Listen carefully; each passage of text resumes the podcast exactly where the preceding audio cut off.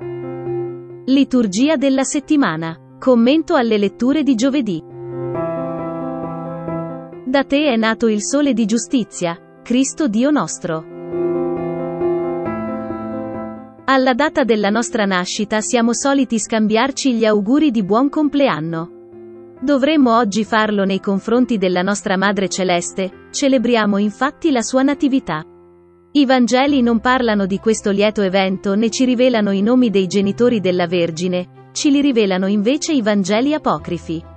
Per noi però la festa di oggi più che celebrare una data o una semplice ricorrenza, vuole ricordarci che la futura Madre del Signore è stata concepita senza ombra di peccato, preservata dal peccato originale, che tutti ci ha coinvolti. Vuole ancora dirci che è lei la donna che schiaccerà il capo al serpente, preannunciata sin dal principio, e ancora che quella fanciulla, nata da Gioacchino ed Anna, sarà poi la prescelta da Dio per diventare la madre di Cristo. Maria viene così in modo prodigioso innestata nel mistero della redenzione di tutto il genere umano. In questa luce noi vediamo e celebriamo le feste della Vergine Maria.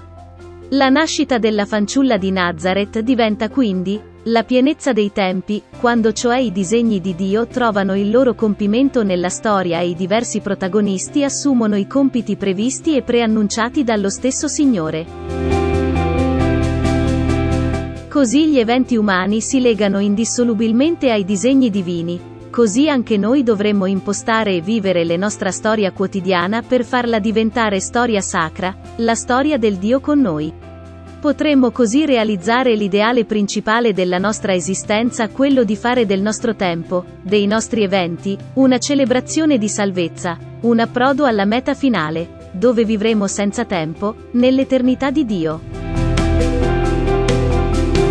Ci sgorghi una preghiera particolare in questo giorno. Chiediamo alla Beata Vergine una particolare protezione per tutti coloro che si affacciano alla vita in questo giorno, per tutti i bimbi e le bimbe del mondo, spessi minacciati dalle cattiverie degli adulti.